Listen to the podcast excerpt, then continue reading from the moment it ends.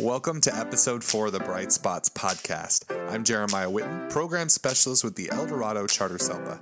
Today, we will be discussing the impact of teacher self care, culture, relationship, and community building on student outcomes and staff experiences. Our guests, Troy Beyer and Maria Osborne, share unique insights for overcoming traditional as well as COVID 19 related challenges. We also pull back the curtain on applied behavior analysis and the important role this methodology is playing for students in schools across California. Enjoy the show. Thanks so much for joining us today, Maria and Troy. Uh, could each of you introduce yourselves and tell us a little bit about your organization and what you do? My name is Maria Osborne, and I'm the principal of the El Dorado County Office of Education uh, College and Career Prep Charter School. We um, are one of four uh, charter schools under the County Office of Education. My school is also a community school. So we serve very high risk students in this county and all across El Dorado County, which is a rural community. And my name is Troy Beyer, and I work for Literacy First Charter School. I'm the program director for special education and also our MTSS and RTI program. Um, we have four campuses, around 2,000 students between our four on our four in-person campuses and our Freedom Academy homeschool program. Um, our special ed population is average to above average, 12 to 13 percent, depending on kind of what you're including. Um, I'm also a board certified behavior analyst and a school psychologist. Thank you both so much for coming. Maria, as we approach this winter break, educators across the state are facing COVID stressors, um, staffing shortages, struggling parents, dealing with social academic learning loss. All of this can really negatively impact teacher morale and mental health. But we brought you on to share some of the things that you are doing on campus uh, with your organization to promote self care. So, can you launch into that a little bit for us? Sure. Um, it's interesting to ask that question. We had a staff meeting on Friday, and the very first question um, posed to them, you know, was kind of lay the foundation and break the ice is um, what are you most looking forward to for this break? And the celebrating of small wins is something that we look at. We do a plus delta check-in, and that's that's always about kids. And it's not just the teachers, it's the entire staff. And teachers said primarily what they were looking forward to was time disconnected. And now that we've had two trainings with Ricky Robertson um, regarding self care um, and the recognition of the importance of it, people are they're trying to define what that disconnectedness looks like. And as educators that lead with the heart, which is the primary core of how we function, it, it is something you have to practice. I, I just wanted to jump in. One of the things that Maria said that I think is really, really pervasive in the special ed world is the heart of the people that work in this part of education. Educators are a special set of people. And I think that those that work in special ed is like another level of just heart. I mean, the, the heart of the people that I get to work with is incredible. And what I've learned in the last five or six years being in leadership over in special ed is that the last thing that I need to do to motivate them to work harder is tell them to work harder. And one of the most important roles that I play as the special ed director is giving them freedom to take care of themselves. You know, I mean, in this day and age, if someone has the sniffles, they stay home. But I feel like most of the people I work with, they will work through any emotional challenge or any anything stuff like that. And so I've learned that one of my roles is to kind of get to know my staff well enough to look them in the eyes and say, what's really going on? Do you need a break? You, you need to dial it down. And eventually, what I end up finding out is like, oh my gosh, I've got all this on my plate and this on my plate. And then I can help them process through, okay, how do you find that pressure release? How can we find assets to help you relieve your pressure to make sure you're taking care of yourself? Because I think we all know that the burnout rate in special education for special ed teachers is what something like six to seven years, which is crazy. Eighty percent in five years, I believe, is what I heard yeah, last. And and so as the director, giving my staff permission to take a break and them realizing, no, I'm I'm I'm not going to come down on you for not working hard enough. In fact, I don't know if I've just hired good people, but I feel like all the special ed teachers I've ever met are like this. They will work 80 hours a week at home if they they are told to not to say when you go home today just stop you can just relax um, so anyway for self-care one i think just giving our staff permission to do so is really important and getting to know them well enough that when you see them and look them in the eye through their mask that you can see their eyes and see that you're really stressed. You need it what's going on? You okay? Like how can i help? Do you need a break? You need to take a half a day. We'll cover your role for you. Don't worry about it. It's okay. That's what i find myself doing often especially in this covid kind of world era. Something that troy excuse me troy said i think it's important to note that in my school we are 23% uh, special education um, students. Um, and we are also student attendance review board. We get to SARB students, students released from juvenile hall attend my program, students that are in the homeless shelter attend my program, and students referred by CPS. So even though we have 23% of that, um, we lead with how many undiagnosed children are out there and have PTSD from the trauma in their lives so that we treat all students as if they have special and unique needs. And like Troy said, we go by the mask on first in an airplane and just keep reminding people. I'll walk around and say, Do you have your mask on? As we're trying to unravel what's going on in some of our kids' lives. So I appreciate Troy's perspective. Yeah, you guys both bring up a good point and exactly about what's going on. You know, they always say that all behavior is a form of communication. Uh, Troy, can you tell us you know, how being a board certified behavior analyst or a BCBA informs your work and what do you see as the biggest challenge for teachers and parents supporting students with significant behavior needs? You know, it's it's interesting because we are all heart or a lot of heart and it feels very mechanical to quantify behavior. And that's what being a BCBA teaches. That's what being a, that's applied behavior analysis is literally taking human behavior making putting it into mathematical vocabulary and terms so that you can mark it down on paper and then basically take that data and use it to support a kid's increasing good behavior decreasing bad behavior. It's kind of the, the easiest way to do it. And so the hardest thing that i found as a as a bcba in trying to incorporate actual research based behavior modification strategies with our staff is getting past the vocabulary. Years ago when I was when I was doing psych assessment for a student that was in third grade. She was presenting with all of the all of the things that would indicate that she has a specific learning disability in one of the areas of reading. And so we went through and i was doing a psychological evaluation. We're looking at phonological awareness different phonological processing different memory issues. Um, i did a full cognitive assessment did a did the CTOPP you know one of the phonological awareness tests. And and and I wasn't finding what I thought I was going to find when it came to reading ability. Now, because of my training as a BCBA, I do a ton of observation with my cognitive assessments or with my psyche evals. So I, I started my evalu my my I started doing the uh, in class observations. What I realized by quantifying behavior and taking human behavior and putting it in very mechanical terms, positives, negatives, you know, taking all the heart out of it, is that this little girl who presented like she had a learning disability in reading, who was fail, failing writing tests, um, reading extremely slow, and had all the earmarks of, you know, let's say dyslexia or, you know, SLD or whatever you want to call it. Um, what was actually happening is that every time that she was struggling in reading or she misspelled a word or she did something that indicated she didn't read well, she was getting attention from the teacher when she would do her assignment, she would go up to the teacher, is this how you do it? And then the teacher say, no, this isn't. And she would say, these ones are wrong. Now go try to do it again. Go back. And she would go back to her desk and do it again. Come back. And she would have different ones wrong. And this happened over and over and over. And after I finished the observations and I went through and I put the whole report together, I realized this little girl had no learning disability. In fact, she was highly intelligent.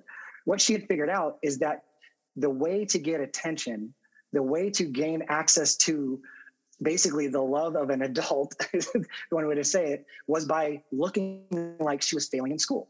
And so what we started implementing was during lunch, she got to come have lunch with the teacher.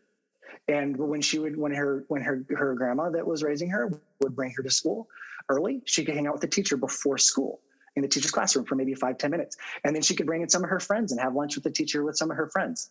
And so that completely changed the entire academic picture. Magically, she's passing writing tests, she's reading extremely quick. All of the earmark areas of reading disability went completely away because, really, to simplify it, this little girl who had a very, very tough home life, needed a mentor, needed a hug. And so I use that story over and over and over with our entire staff, like teachers, K 12, all of our campuses, and to help help them understand that by using the the what do you call it? The mechanical or non-heart or mathematical terms in aba it actually will lead us straight to the heart of what really is going on with a kid. And a lot of times when you figure that out and you start figuring out what's going on at home or you figure out you know what's what's truly going on you can help a student realize how to succeed in life Maria, you actually deal with the other end of the spectrum. You talked about it earlier. You know, a lot of times, the students that you work with, it's the last stop in their educational journey and often coming back. And I'd love to hear more about just, you know, how that plays out or even just the heart of it with when it comes to supporting students. I'll go with what we learned through COVID because we need to rethink what we're doing. It's um, I'm gonna I'm gonna use a weird story. it's about a meatloaf. And this girl wanted to make meatloaf. And so she asked her mom how to do it. And her mom told her what to do and to separate it and put it in two pans. And she said, Well, why do we put it in two pans? And her mom said, Well, that's the way my mom showed me how to do it. So the little girl asked her grandma, Hey, you know, I'm going to make this meatloaf. Why do we have to put it in two pans? The grandma said, Well, we never had a pan large enough to fit it in one. And I just feel like education kind of got itself in a box of how it was supposed to look. So I'm going to go with what we did, Moises, um, uh, with what we learned through COVID. And what we learned is we needed to dismantle our thinking about how to truly connect with kids because we were desperate to reach them and couldn't. And so we began something called Student Talk. And I will show how not only did this help the kids, but it helped the teachers oftentimes I hear teachers talking, eh, they would talk about they felt like they were working in a silo and they felt alone and disconnected. And what we did is we met every Friday on Zoom and for 90 minutes did nothing but address every single one of our kids with the goal of no one gets lost. That was the goal. So no one did get lost. But what we realized is that we were helping each other understand what each other was dealing with when it came to certain kids. So that was this that was the collateral win o- over that. And what you know to think about how that has impacted our school, we did not let that go. And now it's just expanded. And now we have parent talk and we have teacher talk and we have student talk. I hear organizations a lot of times people will say, What is it that you don't like about your organization? And sometimes I would say at the top three is we have too many meetings. When I talk to my staff, I do a process where I check in with each staff member three times a year and you know what's working well what's been a challenge. The what's working well for two years in a row what's working well has been communication. And we have meetings. There's probably three or four meetings every week. And so as a leader i've found that if it's substantive and it's relevant and it matters and it makes their job easier uh, it's it's necessary. So and we all started out with student talk, and then I talked about a meatloaf. But it's about how to think it differently, and also to what is the why? You know, what is the why? And sometimes I think what we don't do is go back to the why. Why are why are we doing this? And then also, why did it work? You know, and and how do we how do we keep this and sustain it moving forward? I know a lot of that comes from the the the stress that's on us as educators and our time is so intensive. It's almost like, well, if we put the fire out, good, right? And instead of thinking about how did it work? Where was the faucet? Did we really turn it on?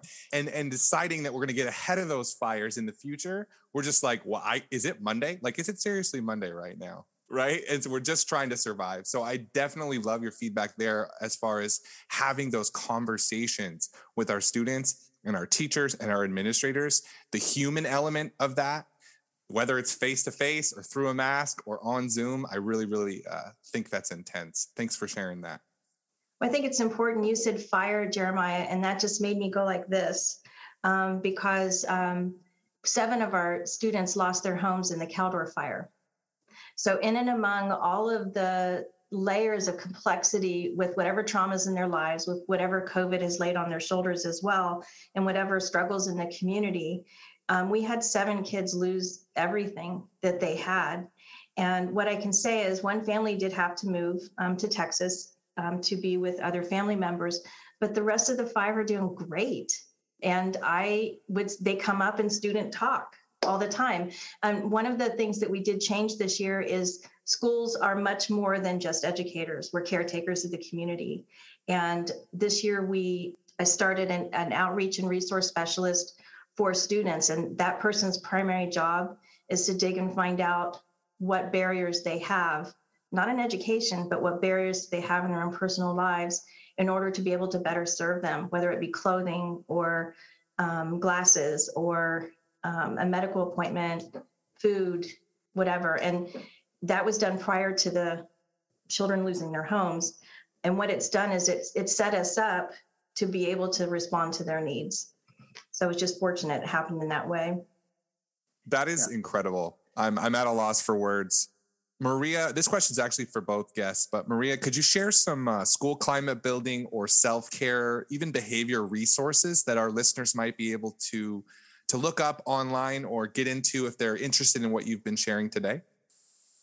We built into our plan um, the need for a mental health clinician. What she has done is teachers always had a question about what what does our um, crisis intervention thing look like, and that meant for other people.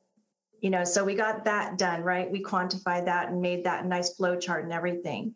Um, and then when we turn it around and, and say, okay, what is what is my crisis intervention for my staff? What does that look like? And now it's come down to what is crisis intervention from peer to peer, colleague to colleague. And so, as far as materials, we've just started to, with Ricky Robertson this year, look into self care. Now, sometimes the people that need it the most, practice it the most, are the ones who are more re- most resistant to it. I don't need that. I don't need this support, that kind of thing. But as far as materials, right now we're sticking, we're small steps um, with Ricky with Ricky Robertson, um, and with our mental health clinician. She has a process where she's checking in. She does it with her BCBA brain, you know, checking in on behaviors of staff members, how people are. Um, we talked about body language, you know, how to pay attention to crossed arms, flushed, you know, flushed expressions, and and we have to be very mindful because the same community that was affected by the fire was my staff too. So I had staff members living in hotel rooms with their children while one of their spouse is also a firefighter. So it's making sure that you are cognizant all the time, um, but then also to make sure I have a support system set up for myself where if people see me responding in a certain way, they have permission to say, what's going on? You know, so I don't become removed from it, I'm part of it a teacher put it this way in, a, in, an email to me about a recent incident where a student ingested something they shouldn't have. And she said, Thank you for always moving us in the direction of restoring a situation. I don't feel like a salmon swimming upstream anymore. Meaning she, she sees our staff as moving together, not always in sync all the time, but still moving together. For me, self care is incredibly important. And just like it is, it is tough for me as a BCBA to communicate past a teacher or admin's resistance to ABA vocabulary. Self care, the phrase, like sometimes that just sounds too floopy, but the reality is we all need it. It's insanely important. I'll transition to kind of the behavioral supports and maybe even expand a little bit on what I was saying earlier. I mean, one of the hardest things, again, that, that I've had to get through, get past with my staff is just the aversiveness or the resistance to changing vocabulary to more of a functional vocabulary so that we can figure out what is the reason why kids are doing things. I mean, often in the past, when when a BCBA is coming into the classroom, because there's some kind of advocacy situation or litigious situation involved and they demand a BCBA comes in. BCBA comes in, sits in the back of the classroom, back of the classroom, observes the teachers, very critical, starts using all of this very mechanical vocabulary that the teacher is offended by. The administrator on campus is, you know, kind of thinking, get out of here as soon as you can. You're making my staff mad. I mean, and so, and that is the general I think it's changing. I mean, obviously, um, Maria has a BCBA on her staff as well. I mean, th- th- this is changing, but I believe that historically, that is the feel that many educators have when a anybody that's saying I do ABA or I have a BCBA walks on campus is that they're going to come in here, be super arrogant, and tell me that what I'm doing is wrong. Then they're going to implement some strategy with the kid, and the kid's behavior is going to get worse. And I'm going to say, see, you did it wrong. But the reality is, in statistically proven, scientific driven um, behavior modification, when you start to modify behavior, the behavior will increase. That's going to happen every single time. And so, helping my staff, teachers, kindergarten through 12th grade, understand that an extinction burst is expected when you've found the right strategy. And then to continue with that strategy through the extinction burst, that was really, really difficult until we started to have successes. And I can start to point to the successes, right? Do you remember this kiddo in this class? Oh, yeah, I remember that. Do you remember when this happened? Yeah, I remember that. That was an extinction burst. Now look at that kid. Oh, yeah, I haven't even noticed. That kid's been totally fine for like two years. Now I have my special ed staff who are not necessarily you know bcba trained i mean they've received we've had trainers come in i've done trainings but they're now using words like extinction burst um, mand tact like all of these aba terms. And i just start laughing because five years ago they were fighting me on all this stuff when i started telling them no no no no. A positive reinforcement is this. A negative reinforcement is still a reinforcement but it means you're taking away a bad thing. A negative punishment you know like you start getting into the vocabulary of aba they just kind of like what are you talking about? You know like stop it. However continuing on and doing it continuing to persist and do all this stuff has been very beneficial for my whole staff and now they're preaching it to me telling me we got to find the function of the behavior what's the function you know, because you have five kids in a classroom who are all avoiding math for five different reasons. One could be because they want attention. They, they have a hard home life. They need someone to care. One could be because they're not very good at math. Math's really hard and it's easier for them to not do it than it is for them to engage. So they are causing a problem in the classroom. Another one might be really, really inattentive. It's really hard to focus and didn't hear what you said. You know, like you can go down the list. There's all of these different functions of behavior that will cause the same thing. But often an untrained teacher will just send all five of those kids out outside. Well, you just totally reinforce the kid that hate math, hates math. You mean if I just do this, then I get out of math, I get to go in the hallway? Sweet. But then you take the kid who needs an attention, we just sent that kid out in the hallway by himself. You know, that, you you now made a situation worse. I mean, hunting for that function of behavior and then I get it is insanely important. And then helping the teachers and my special ed staff come along to where now they're communicating that and it's becoming it's then just become a school coach culture to where when I stand up in front of our training weeks or our big staff trainings where I've got 100 staff in front of me or 150 staff in front of me and I start using this vocabulary like oh yeah I know what this means and and they're all communicating it it changes the the conversation it has helped our staff understand how to care about kids which was the opposite of what they felt was happening at the beginning. You know, you stop what you're doing. You're just mechan- you're just making all this mechanical. Human beings aren't mechanical. Exactly, they're not. But the more mechanical you can make the behavior, the more accurately you can define how to care about those human beings because every single one of them is different. And I think one of the flaws that we have had in education is that every time a, every time something happens or something goes wrong, we have to create a system. For every time this happens, we have to do this one thing. But what behavior or ABA has taught me is that every kid is different and you have to pay attention to each individual kid kid specifically. And if you can take data on each kid specifically and teach basic behavior skills even a teacher can just observe a kid for 15 minutes in the classroom and be like oh this is your function of behavior i think one of the problems that i'm seeing in the charter community in california right now is that we are too quick to jump on board with what everybody else is doing and saying that we need to be the same. We need to provide better education and specific education for our specific kids to need to eh, continue the need to exist and to continue being the really customer service oriented organizations that we are. We are here to serve the parents and the families that choose to bring our kids here. Uh, so you made me think of something, Troy made me think of something that we learned with Ricky Robertson. I think it was really good in our first session is that there is a defined compassion fatigue and a defined burnout. And you could hear this, even though we were on Zoom, you could feel this aha kind of go through my school about, oh, I see that's why I'm acting that way. And I think that that aha and the very first training, um, people saw, even if they were resistant to self care, because it sounds, um, it it has has a connotation to it that some people think, oh, you know, that's that's not for me. You know, I, I care about others, but I don't need to care about myself. Um, it was a very it was a defining moment for us to talk about, and I really like what you're saying, Troy, about choice. Um, I was in the comprehensive system for 21 years, and this is my third year here. I wish I'd come into the alternative world sooner. Um, but some of the work that we're doing in our leadership is about people first. And so, and also connecting to our why. What is the why? We are here to serve, we are here to make the world a better place. Part of that is educating, and part of that is caring, um, and part of that is helping each other. Um, but the the thing about the alternative program, even though we get those high risk kids that I mentioned earlier, we are also a school of choice. And right now I'm full because it used to be, oh, I have to go there. And now it's, I get to come there.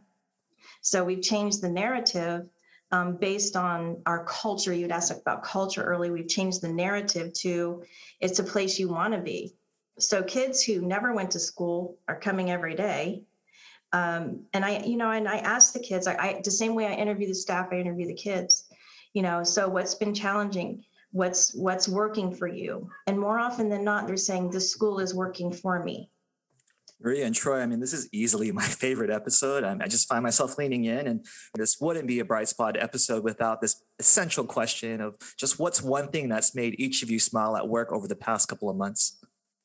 The connection, Moises. I think just the being able to say, you know, and I don't want to use student names, but to be able to walk into a classroom and know every kid and know their parent, um, to be able to listen to teachers and um, they're sharing about their personal lives and asking them how they're doing. It's just that there's there's that culture every every day. So I think it's the consistency of, of joy and the consistency of heart um, that helps sustain even in this complex time. So, and, and it's been complex for two and a half years now, but we're making it. Truthfully, what makes me smile is how hard this job is. And the reason why I say that is because the trials that we go through and overcome make us better people. And if this job was easy, then people probably wouldn't need us to be there doing it so the fact that that this is hard and i think this maybe comes on a specific day that today's been a rough day and that i'm on this podcast but the fact that this work is not easy and it changes every moment and every second we have to pivot and kind of figure out a new strategy to solve a problem and then to plan forward to continue that problem being solved um, when i stop and reflect that's when i get a real smile and so the fact that we get to do something that makes a difference in kids' lives and in their families' lives that lasts, that's that's where like the actual smile comes from. But some days it takes me a while to get there. I gotta get a mountain bike, ride about 20 miles through the hills, and then I get back and I realize like, okay, I've detached a little bit and I realize this this matters. This is worth it. You know, from trials come perseverance, from perseverance comes wisdom. And uh, that is that's why we do what we do. I think I heard in one of our trainings, um, what makes us good at our job is our heart, and what makes this job so difficult is our heart. Right? Yes, 110%. Thanks again to our guests Maria Osborne and Troy Beyer. You can find all the resources referenced in this episode in the show notes below. To access our Strategic Behavior Intervention web module series, as well as a host of other special education resources, visit the Charter SELPA Online Learning Center under the Professional Development tab at our website, www.charterselpa.org. You can subscribe to the Charter SELPA Bright Spots podcast on the iPhone podcast app, Spotify, or Google Podcasts, and please leave a five star rating and review if you liked our episode today. The Bright Spots crew and everyone on the El Dorado County Office of Education team wish you a restful, well deserved winter break. Thank you for listening.